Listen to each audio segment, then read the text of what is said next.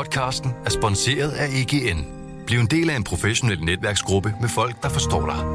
De kan hjælpe og inspirere dig gennem dit arbejdsliv, så du hurtigere finder de gode løsninger. Find dit nye netværk på egn.dk.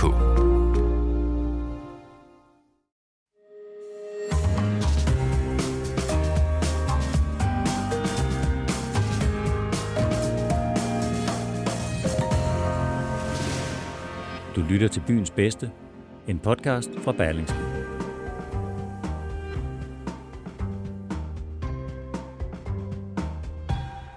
Torsdag den 12. august starter Copenhagen Pride, som hvert år hylder LGBT plus personers rettigheder, ved at arrangere en stor parade, der går igennem Københavns gader.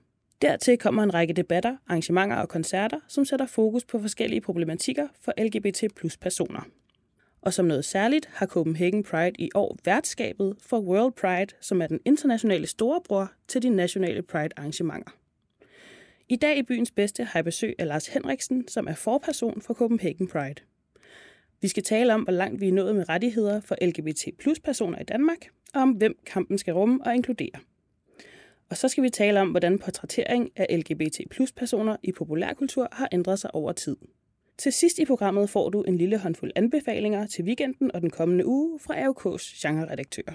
Og ikke mindst får du indsigt i, hvordan du kan være med til at afgøre, hvem der skal hyldes for at skabe de bedste oplevelser i byen inden for gastronomi, litteratur, musik og meget mere, når vi til efteråret kårer en række steder i København til lige netop det. Jeg er din vært, Aminata Amanda Kåre, og du lytter til byens bedste. Lars Henriksen har arbejdet frivilligt som forperson for Copenhagen Pride siden 2013. Du har måske set ham i forbindelse med Priden i et mønstret jakkesæt med butterfly og lommeklud, med sirligt skæg og opadvendt mustache. Han er oprindeligt fra Holstebro, uddannet lærer i Skive, men har i mange år boet i København. Desuden har han læst kunsthistorie på Københavns Universitet og var en årrække leder af den rullende opera, som han selv var med til at stifte. Og så er han nok mest af alt aktivist og kæmper for rettigheder for LGBT plus personer. Lars Henriksen, velkommen til. Tusind tak. Hvad er det, der driver din aktivisme? Jamen, jeg tror, det er lige dele sådan min egen levede erfaring med diskrimination og andetgjorthed og angst for at møde verden som andet end det, folk forventede. Øh, og så en deraf afledt, kunne man kalde det måske social øh, indignation øh, over, at både mig selv som ung mand, men også unge i dag, og LGBT-personer i virkeligheden i hele verden, vokser op med den der samme grundangst for ikke at blive indlemmet i fællesskabet og blive øh, udstødt af dem, de holder mest af, og dem, man er mest afhængig af osv. Og det synes jeg simpelthen ikke er fair, at nogen som helst skal opleve, og derfor bliver jeg nødt til ligesom at vende min egen livserfaring til øh, aktiv virken for at i det mindste forsøge at gøre det lidt bedre i dag, end det var, da jeg voksede op. Øhm, der er jo lidt, der, jeg tror, der for nogle mennesker kan være en terminologi, der følger med, øh, øh, når vi skal tale om de her LGBT plus øh, udfordringer. Når du, tager, når du siger andethed, kan du konkretisere lidt mere, hvad det, hvad det betyder? Altså, øh, det er jo det at føle sig anderledes end de fleste, eller at man øh, går rundt med sådan en fornemmelse af ikke kunne leve op til de forventninger, der bliver stillet til en, eller at de normer, som er i den, øh, øh, og, og normer er jo alt muligt, det er både, kan man sige, leveregler, men det er også forventninger og, og øh, håb for en osv., at man ikke kan leve op til dem, og altså sådan meget konkret kan jeg huske en situation, hvor en, hvor en kammerats mor, da jeg var, det ved jeg ikke, jeg har måske været en 14, 14 år eller sådan noget, spurgte mig, om jeg, var, øh, om jeg egentlig spillede på det forkerte hold. Ja. Og, og det er jo sådan, altså, synes jeg, en meget konkret situation, hvor man bliver andet gjort. Øh, jeg er altså en, der ikke bare ikke hører med på det her hold, men ovenikøbet er på det forkerte. Og det er forhåbentlig, tror jeg, bilder jeg mig ind, en retorik, som måske hører en anden tid til os. Men, men, men det er jo et eksempel på den her andetgjorthed, at man bliver gjort til noget andet end dem, der hører til i fællesskabet. Klart. Øhm, nu, nu er det jo Copenhagen Pride, vi taler om, og det er jo det, er jo det der ligesom er dit, hjertebarn, kan jeg godt tillade mig at sige, tror jeg. Øhm, vil du ikke med dine ord forklare, hvad det er, det går ud på?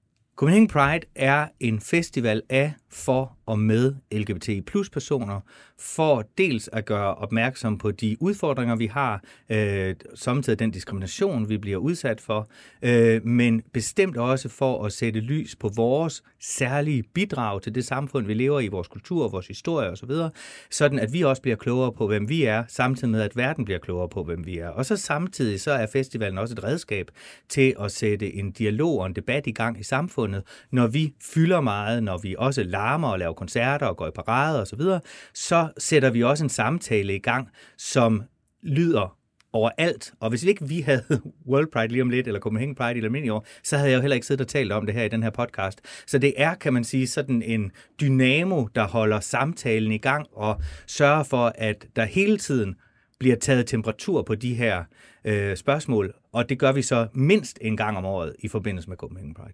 Hvorfor er det lige Copenhagen Pride, som blev dit projekt?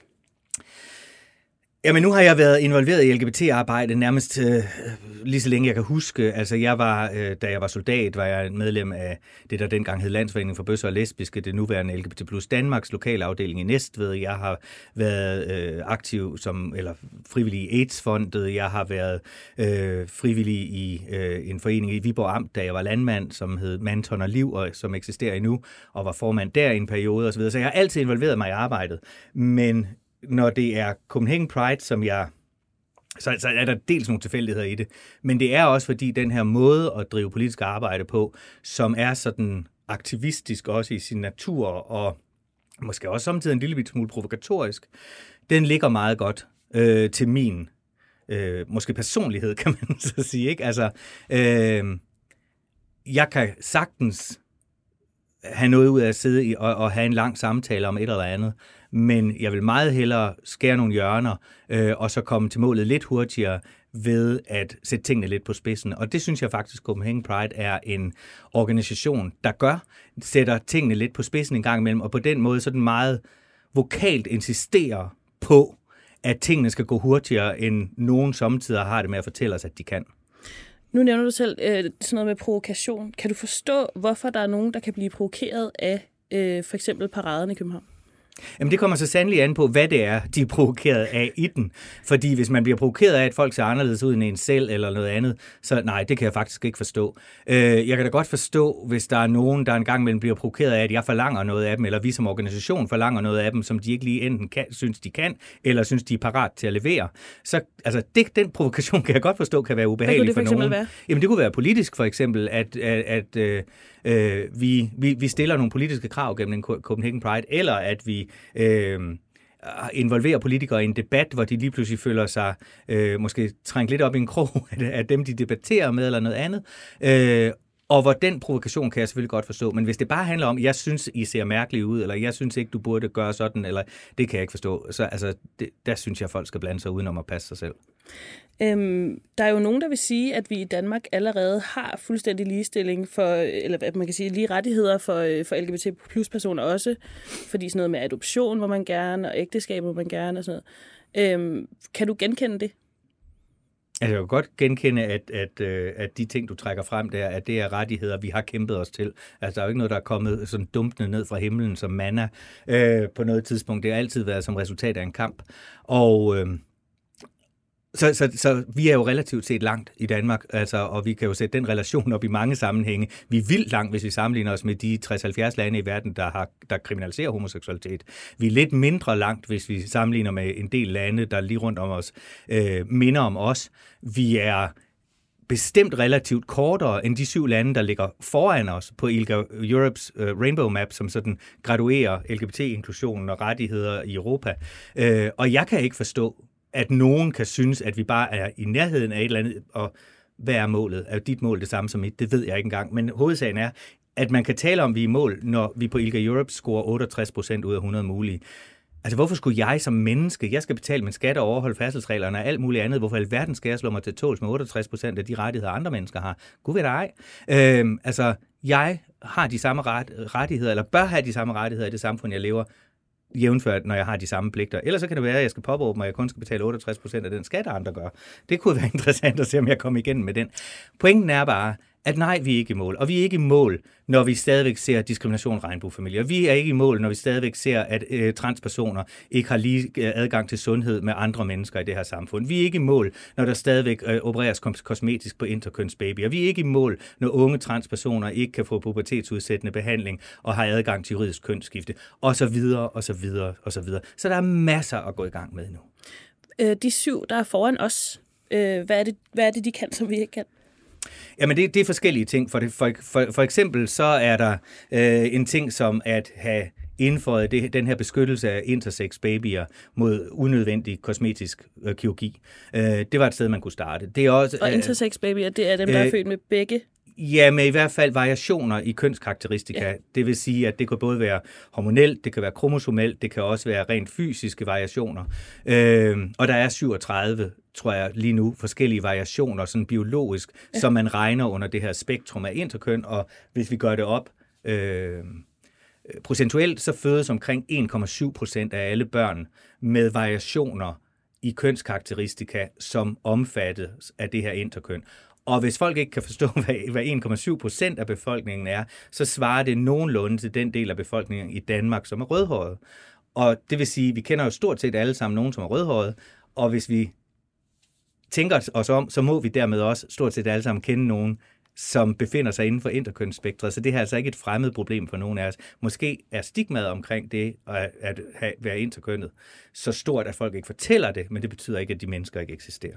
Men det kunne være det. Det kunne også være sådan noget som at øh, have bedre minoritetsbeskyttelse i lovgivningen. Det kunne være sådan noget som for eksempel det her med, med, øh, med, med, med transkønnede børns adgang til juridisk kønsskifte osv., men det er også sådan noget som at få minoritetsbeskyttelse ind i vores grundlov. Det vil bringe os langt frem.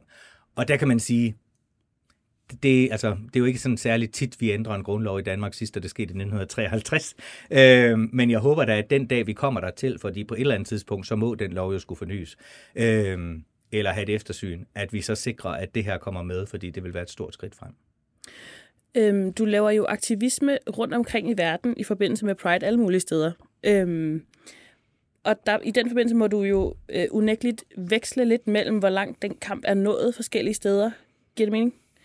Øhm, kan du adskille aktivist Lars fra privat Lars? Kan man sige det sådan?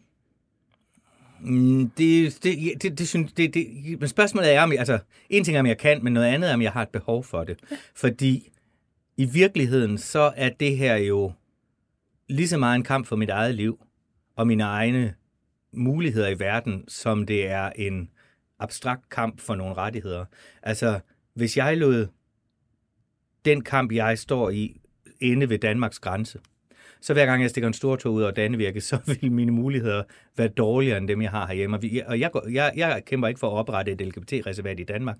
Jeg kæmper for at have frihed til at bevæge mig rundt i verden og føle den samme sikkerhed, at alle de mennesker, som øh, findes i verden, skal møde den samme sikkerhed og tryghed, som jeg synes, at jeg egentlig føler i det daglige. Øh, og det er rigtigt, at der er stor forskel. Nogle steder handler det jo ikke så meget om, øh, kan man sige, om vi har lov til at adoptere eller kan gifte os med vores partner, men alene det at få lov til at demonstrere for vores rettigheder og tale højt om os selv, kan være en kamp i, os selv, i sig selv. Det er jo det, vi ser med lovgivningen i f.eks. Rusland eller øh, i Ungarn nu her for nylig, at bare det at omtale LGBT-emner offentligt i en kontekst, hvor det kan komme børn for øre, er blevet strafbart. Det vil sige, man kan ikke gå ned ad gaden i en pride-parade. Øh, jeg har kæmpet med, med, eller kæmpet, jeg løb væk fra dem, øh, med, med politiet i Tyrkiet, øh, fordi de tyrkiske myndigheder ikke ville lade priden i Istanbul gå ned ad gaden øh, og angreb os med tårgas og gummikugler.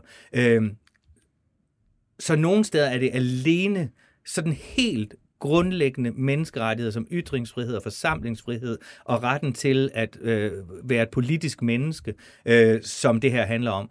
Og så er der nogle steder, hvor, altså i København har vi jo ikke noget problem overhovedet med at få lov til at gå øh, på gaden eller demonstrere for det, vi står for. Men der er det så nogle andre ting, som, som, som vi så gudskelov har overskud til at tage fat i. Og så kan vi måske tjene som eksempel for nogle andre som kan kigge til Danmark, eller til Norge, eller Sverige, eller England, eller Holland, eller hvor de nu kigger hen, og opdage, at selvom jeg får lov at gifte mig med min samkønnede partner, eller selvom min lesbiske nabo får lov til at få børn, eller selvom øh, transkønnet får lov at skifte juridisk køn, så står solen Gud hjælpe mig op i morgen alligevel. ja.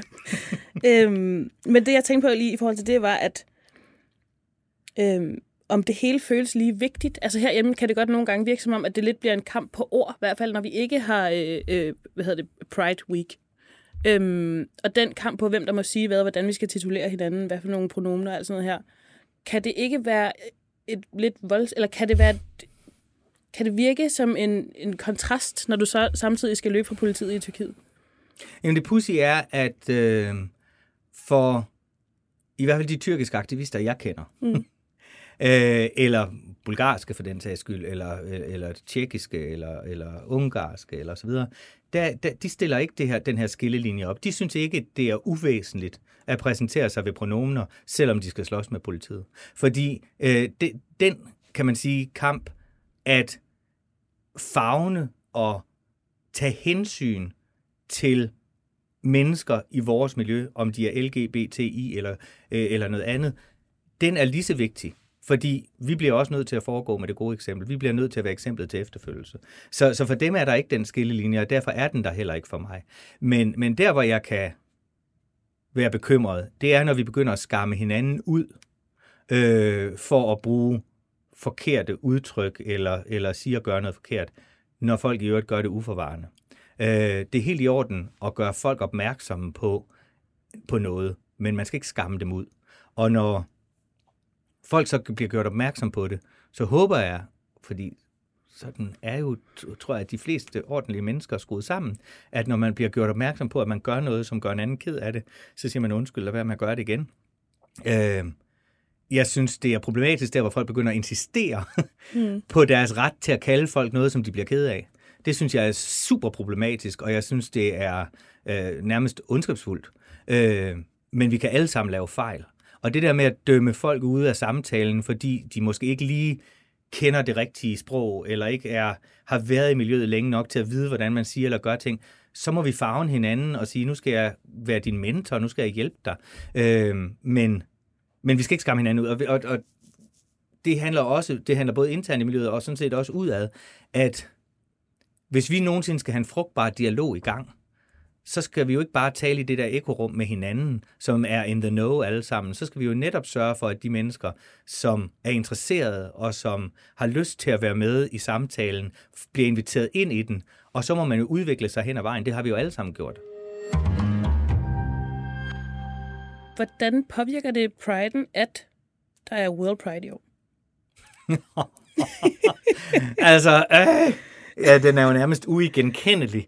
Øh, både internt og, og eksternt. Altså, øh, vi er et gigantisk hold øh, om det her, og der er, det vil sige, der er jo også i de, de her år kommet en masse nye mennesker ind, som ikke har været en del af Pride-bevægelsen tidligere osv., og, og som kommer med deres idéer og, og, og ting og sager. Altså, så, så både på den måde er det noget andet, men det er jo også i sin skala Øh, det er dobbelt så mange dage, det er, hvor vi måske plejer at have 1.500 events i løbet af en Pride-uge, har vi nu over 1000.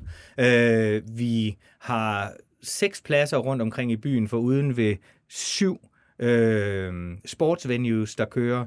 Øh, vi har øh, tilsvarende i Malmø, vi, det her er jo et dual arrangement, mellem, øh, hvor Copenhagen Pride har øh, partneret op med Malmø Pride, så der er lige så mange aktiviteter i Malmø. Øh, så på alle mulige måder, der sprænger det her arrangement alle rammer for, hvad en Copenhagen Pride et normalt, normalt år er. Øhm, og vi, vi, vi har øh, op imod 1000 internationale gæster, som har krediteret sig til, øh, til, til programmet. Vi har øh, Øh, 50 ambassader rundt omkring i verden, danske ambassader, som både øh, sørger for digitalisering og livestream af vores events, som vi øh, streamer ud til dem, men også laver selvstændige events rundt omkring i verden under kan man sige, vores banner og som en del af World Pride, fordi vi også godt ved, at der er masser af mennesker rundt omkring, som måske gerne ville have været hertil, men på grund af corona, enten via rejserestriktioner eller på grund af økonomien, der er slået væk under folk, øh, ikke har haft mulighed for at rejse til alligevel. Så på den måde har det her event jo spredt sig ud over hele kloden øh, på en måde, som vi ikke normalt har i en Copenhagen Pride, når vi bare er, kan man sige, en blandt 1500 prides i verden, der finder sted på et år. Ja, fordi World Pride er vel sådan noget, som rejser rundt og så skiftes I til at være hovedpersoner, skulle jeg sige. Ja, altså man søger om et World Pride, lidt ligesom man søger om en, et, et OL. Ikke? Ja. Øh, og vi vandt, vi, vi, vi, vi øh, annoncerede vores intention om at byde i 2015 og vandt budet i 2017 og har altså brugt 16 på at skrive budet. Så fremlagde det, det så vandt vi over de andre, der bød, og så har vi planlagt siden, og øh, vi ved allerede nu, at i 2023, der er det næste World Pride, øh, det er blevet tildelt Sydney i Australien, og skal dertil, og nu her til efteråret i oktober måned øh, på Enterprise generalforsamlingen bliver det besluttet, hvor, win, øh, inter, hvor World Pride skal holdes i 2025, og der, jeg tror, der er fem byer, der byder lige nu. Så der, der er klar, en klar forventning om også, at ja. det, man skal stable noget på benene, som tager år. ja, præcis. Klart. Og blomster åbnede sig og så, at nu blev himlen stor og blå, og stunden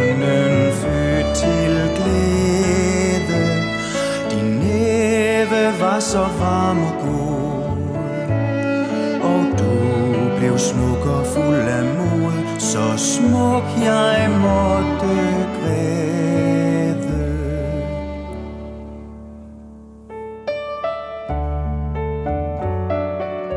I 1981 blev den dengang 49-årige højskolelærer Jens Rosendal stormfuldt forelsket i sin 19-årige højskoleelev Ulrik. Det resulterede blandt andet i et digt, som senere blev til forelskelsessangen, som i, folke, ja, som i folkemunde nok mest er kendt som Du kom med alt, hvad der var dig. Da sangen blev optaget i højskolesangbogen, overvejede sangbogsudvalget i første omgang kun at medtage tre af versene. Kritiske røster fandt det kontroversielt at synge ordet næve som symbolet på kærligheden fra en mand til en mand. Og så fandt de det i øvrigt utilstedeligt at synge om øl. Til det svarede Jens Rosendal, den sang har fem vers, i en, manifestation, i en manifestation af, at kærlighed gælder alle, også homoseksuelle. I dag er LGBT plus personers tilstedeværelse i populærkultur noget mere præsent. Helt aktuelt topper hiphop-ikonet Lil Nas X hitlisterne verden over med sange som Montero og Industry Baby. Til sangene hører eksplicit homoerotiske videoer, som har skabt furore i konservative og religiøse miljøer internationalt. Men i Danmark lader det til at være ganske ukontroversielt, da kritikken indtil videre er udeblevet. Og forelskelsesangen, eller Du kom med alt, hvad der var dig, den er nu allemands eje og spilles ved et hav af liv, livsbegivenheder fra dåb til begravelse. Øh, Lars Henriksen, har vi i Danmark accepteret LGBT plus personer som en naturlig del af vores populærkultur?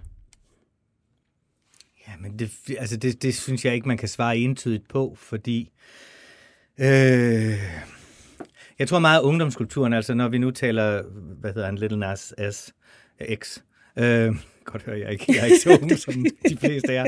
Øh, øh det, det tror jeg, altså det, det, det har sit liv på en anden måde. Altså, det forholder vi os ikke til på samme måde. Altså, der sidder ikke et udvalg og beslutter, om vi skal bryde os om den video eller ej, og gudskelov, så har de fleste der mennesker jo andet at tage sig til, end at, øh, end at synes noget om det. Enten så kan man lide det, og så hører man det og ser det, eller også lader man være.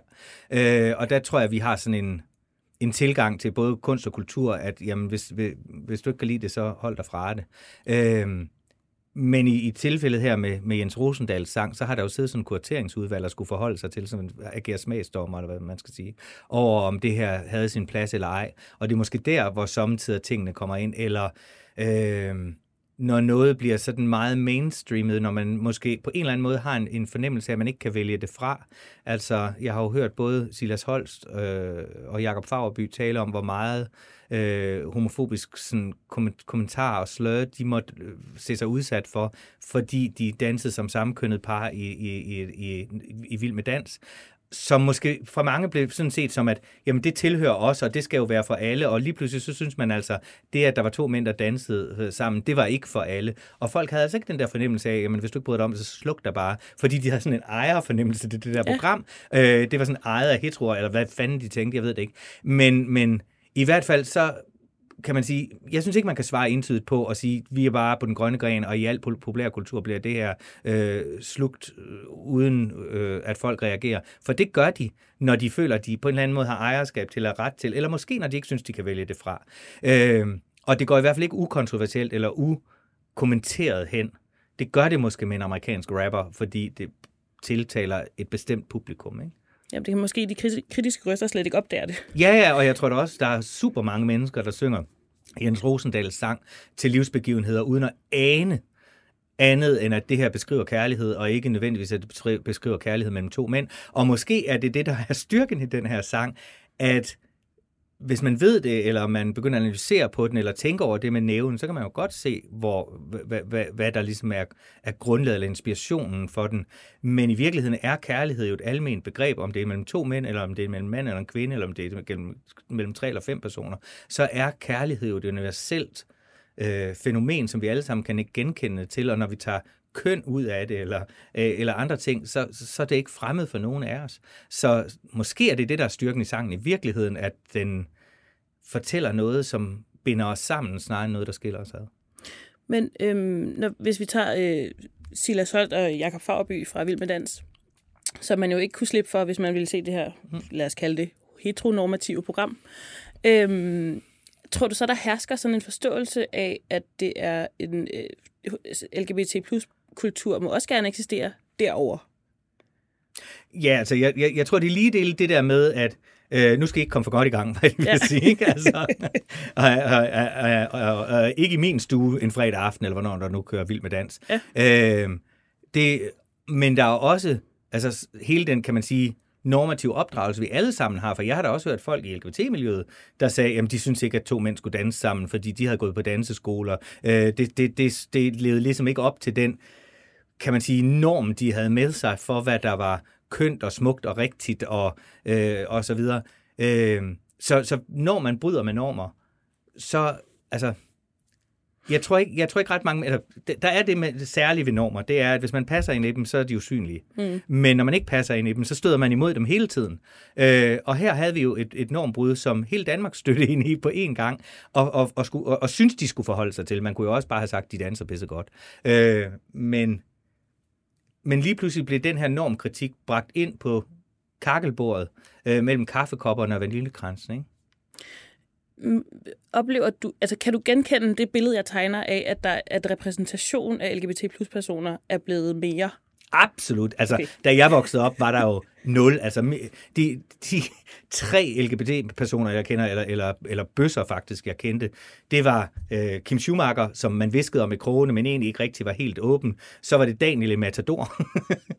og, og, og så, så var det Jan Skov, som på et tidspunkt, og det kan jeg huske, og der har jeg måske, jeg ved ikke, hvilket år det var, men jeg tænker, jeg har været sådan 12-13 år, hvor jeg kan huske, at der i billedbladet eller ser og hører, var en overskrift, og han stod i sådan en speedo på en strand, og så stod der en overskrift, og jeg er ret sikker på, at jeg kan huske nu ret. Ærlig Jan Skov, sådan finder jeg mine mænd.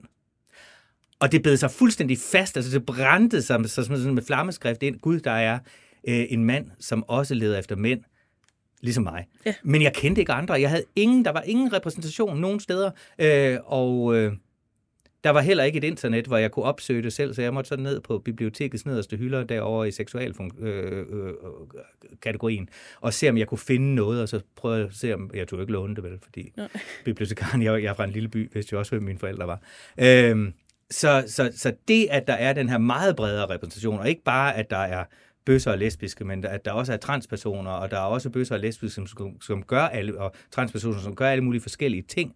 Altså det er jo ikke heller længere stereotypiske fremstillinger af os, men facetterede og, øh, og, og diverse fremstillinger. Det gør der bestemt noget.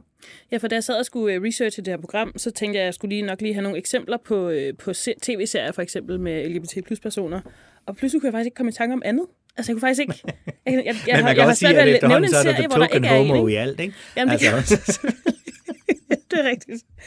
Men det er da bare ret interessant, at det, at det, det, det, det ligner i hvert fald, at man i sådan et Netflix-udviklingsmøde typisk husker på lige at sige, ja. hov, vi skal også have noget repræsentation med. Ja. Og, og, og det, det tror jeg, og, og samtidig kan man godt have den der fornemmelse af, at man bare er sådan en, en, en, en boks, der skal krydses af ja. undervejs. Ikke? Så har, har vi nu øh, dem alle sammen med. Ikke? Øhm, og hvor det så kommer til at fremstå lidt uægte, eller lidt, altså... Øh, The gay best friend. Jamen præcis, det, altså, kan huske. men, men, men der, hvor det er bedst, er, er jo i virkeligheden der, hvor vi enten fortæller vores egne historier, eller der, hvor det at være LGBT-person i virkeligheden ikke er kernen i historien, men det er man bare også, og det er ikke sådan skrevet særligt tydeligt frem, men det er man bare også samtidig med, at man er kriminalopdager, eller hvad filen folk er i forskellige ting. Ikke? Altså en helt karakter. Præcis. Øhm, men hvad gør repræsentation? Altså, hvorfor er det vigtigt? Jamen, jeg tror, at vi alle sammen har brug for, uanset hvad det så er for en minoritetsstatus, vi har, eller majoritetsstatus for den sags skyld, men at se os selv afspejlet, kunne genkende noget, kunne, kunne, kunne måle os selv op mod noget, sige, jamen, det, nå, okay, sådan kunne jeg også gøre mit liv. Og, altså, en, en god, et, et godt eksempel, jeg sad og hørte en radioudsendelse, der handlede om den første kvindelige astronaut i USA. Hun boede nede i Texas, tror jeg nok, et eller andet sted, øh, og hun havde en søn. Øh, og, og, og han vidste jo, at hans mor var astronaut, faren lavede noget andet. Øh, og så en dag, så kører de forbi NASA, eller hvad det hedder, der hvor man er astronaut. Øh, og så si, fortæller hun, så siger hendes søn, som er de der 5-6 år, mor, kan drenge også blive astronauter? Ja. og, og det er sådan helt vendt på hovedet, og det fortæller os jo bare lidt, at når vi har nogle rollemodeller, eller vi ser noget, så er det, det er sådan, vi kan man sige, danner vores forskning om verden. Og derfor har vi brug for, som også minoritetsmennesker, at se, at vores livsvilkår, eller vores livsmuligheder er lige så righoldige som andre menneskers. Øhm, har du nogle kulturprodukter, som du vil anbefale folk at se, hvis de gerne vil forstå noget om LGBT plus personer? Altså jeg synes faktisk, at øh, lige nu, fordi vi står over for et World Pride, hvor der er det største kulturprogram, der nogensinde er lavet, både på dansk jord og i et World Pride, øh, med, med hundredvis af, øh, af, af bud på kultur, fra alt over teater og opera til øh, udstillinger og gallerivisninger og øh, alt muligt. Jeg synes simpelthen, man skal gå ind i vores kulturprogram og se noget, der tiltaler en, hvor man tænker, at det der, det vil jeg gerne dykke ned i. Om det er en podcast, man gerne vil lytte på, som denne her, eller, eller om det er noget helt andet. Der er så mange arrangementer af alle mulige slags, så det var et sted at starte, og det kan man gøre i morgen. Øh, men, men ellers så, så, så... Altså, det er jo ikke alt, der tiltaler alle, øh, men... Jeg, jeg, jeg, nej, jeg tror faktisk ikke, jeg kan komme med en anbefaling, men, men, men jeg kunne godt give dig øh, de 15 synes jeg, mest interessante bøger, eller de 10 film, man kunne starte med, eller sådan noget, og det vil jeg da gerne gøre på et tidspunkt, men det tænker jeg ikke lige er nu. Det bliver øhm, lidt opremsende. Ja, præcis. ja, okay. Jamen, jeg, jeg havde egentlig udformet et spørgsmål, der lød, hvis man så for eksempel skulle til Pride mm. som helt grøn, ja. og gerne ville have det sjovt, og blive udfordret, og blive klogere, mm. og blive måske også lidt sur, altså fordi man lige skulle, ja. oh, ens verdensbillede ryster og sådan noget, ikke? Jeg synes, det kommer an på, hvem man er. Øh, og øh, hvis man gerne vil øh, gøre sig sådan almen bredt klogere på miljøet, så synes jeg, man skal tage ned på Kvægtorvet, nede foran Øksenhallen, hvor Democracy One-on-One Festivalen kører fra øh, på søndag, øh, som er sådan en slags folkemødestruktur, øh, hvor der er masser af debatter og ting og sager ude i det åbne, som man også kender fra tidligere Copenhagen Pride. Hvis man er øh, kvinde, eller non-binær, eller transperson, så kunne man gå på Gammelstrand og, og dykke ned i Fluid Festivalen, som har særligt fokus på de identiteter. Hvis man er ung, mellem 13 og 18 år, så huset Magstræde og Frontyard udenfor, øh, det stedet, hvor unge har lavet et program for unge. Det er uden alkohol, og det er uden voksne. Voksne kommer kun ind, hvis de er inviteret af aldersgruppen. Øh, og øh, der kan man både dykke ned i, hvad vil det sige at være aktivist? Man kan faktisk også lære at lave en podcast, som vi sidder her med i dag, hvis man har lyst til det. Man kan gå, gå i en DJ-workshop og sådan nogle ting. Øh, så der er virkelig, virkelig mange forskellige bud på, øh, også bare det at kunne få venner i LGBT-miljøet, og øh, hvis man selv er LGBT og tænker, hey, jeg kender ikke lige nogen, øh, og så kan man mødes som noget andet, end at skulle ligesom sidde og fortælle om sig selv, men måske tale om, nej, hvordan laver man en podcast.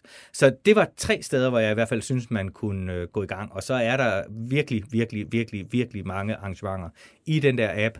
CPH 2021 i App Store hedder appen, og Altså gå ind hver dag, man kan gå ind på et dagsprogram, man kan gå ind på programmet på et enkelt venue, man kan gå ind på programmet på Nationalmuseet, hvis det er det, man vil, eller på Kongelige Teater eller lidt andet, øh, og så kan man sige, hvad er der her? Øh, man kan også bare sige, jeg vil gerne i teateret, hvordan søger jeg det frem? Ikke? Øh, og så kan man planlægge sin egen World Pride på den måde. Og kommer paraden til at foregå fuldstændig, som den plejer? Nej, det kan man ikke sige. Hverken der, hvor den plejer, eller som den plejer. Øh, vi, altså, det er jo et af de steder, hvor coronaen har, har, har man kan sige, Men hvordan kan det egentlig effekt. være? Fordi, fordi det må da næsten være det bedste eksempel på, hvad en demonstration er. Så forsamlingsforbud ja. burde vel være sat ud af spil? Men samtidig, jamen det er det i princippet også, men samtidig så, altså der, der er flere hensyn. For det første havde vi ikke lyst til at blive en supersprederbegivenhed øh, i udgangspunktet, og dernæst så ved vi også, at LGBT plus personer helt generelt over verden har været mere negativt øh, influeret af, af pandemien end alle andre, og derfor synes vi også, at vi har en særlig, et særligt ansvar over for vores eget miljø. Hvorfor det?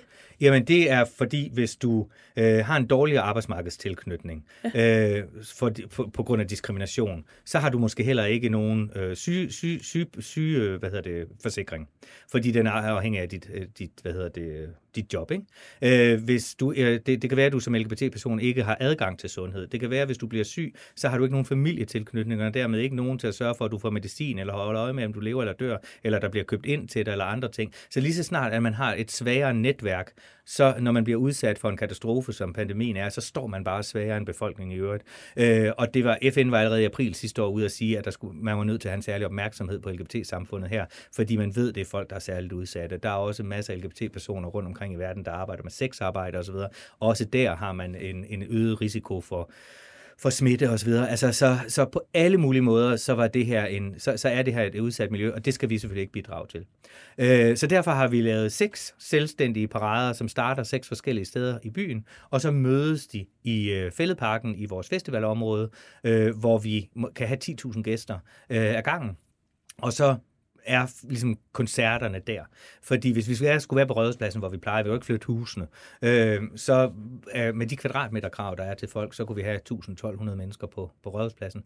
Øh, og det duer jo ikke til en, til en stor koncert. Så ved at flytte det ud, hvor der var lidt mere sådan plads ud plads, til træerne. Ja. og så er der faktisk også, hvis man skal sådan se på det sådan historisk, den smukke lille krølle på det, at da man i helt tilbage i 1970'erne, 71-72, begyndte med at holde Christopher Street Day Firing, altså det, der i dag vil kaldes Pride i København, det var uden parade dengang, så var det faktisk, at man mødtes i Fældeparken med en guitar og en madkor, øh, og holdt fejringer der. Så på en eller anden måde, så vender vi nu i øh, næsten 50 år for de der første Christopher Street Day Firinger i 25 år for Copenhagen Pride, tilbage til der, hvor det hele begyndte. Det synes jeg er en vidunderlig afslutning. Ja, ikke? Jo. Lars Henriksen, forperson fra Copenhagen Pride. Tusind tak, fordi du kom, Velkommen, og rigtig god tak, fordi jeg Pride Week. Ja, i lige måde. tak.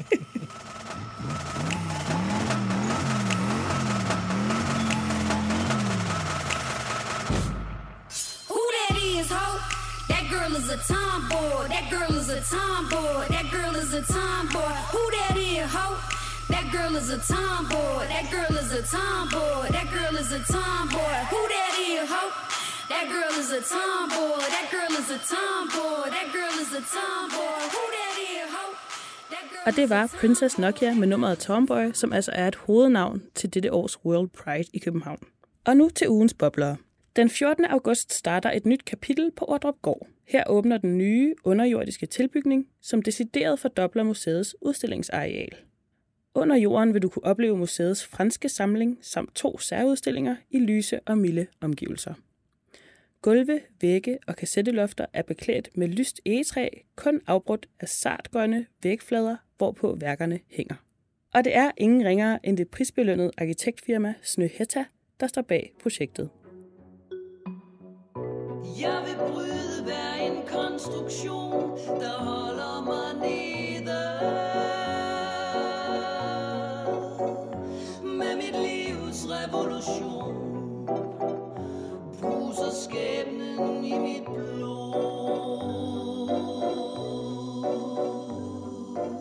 Det er ved at være sidste chance for at opleve Valkyriens kamp, som er årets opsætning af det flydende teater.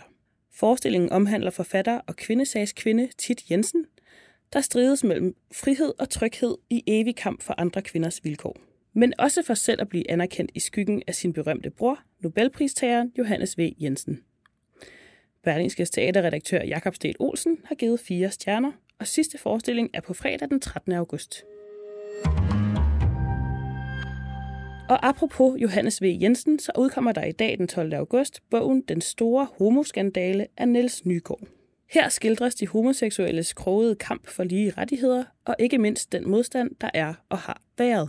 Blandt andet ved et tilbageblik på den gang Johannes V. Jensen langede ud efter Herman Bang i politikken, og skrev, at det skulle være enhver mand tilladt at sparke tænderne ind i hovedet på den slags sædelighedsforbryder, der kommer dig for nær. Berlingskes anmelder Bent Bytnikov giver bogen fire stjerner. Og så er afstemningen for byens bedste sat i gang for 20. gang. AUK's årlige kåring er de bedste steder til oplevelser i København. Og du kan være med til at bestemme, hvem der skal løbe med de fornemme titler. Alt du skal gøre er at gå ind på berlingske.dk og stemme på dine favoritter i de 15 kategorier. Det var, hvad vi havde på programmet for i dag. Du lyttede til Byens Bedste. Mit navn er Minata Amanda Kåre. Tak fordi du lyttede med.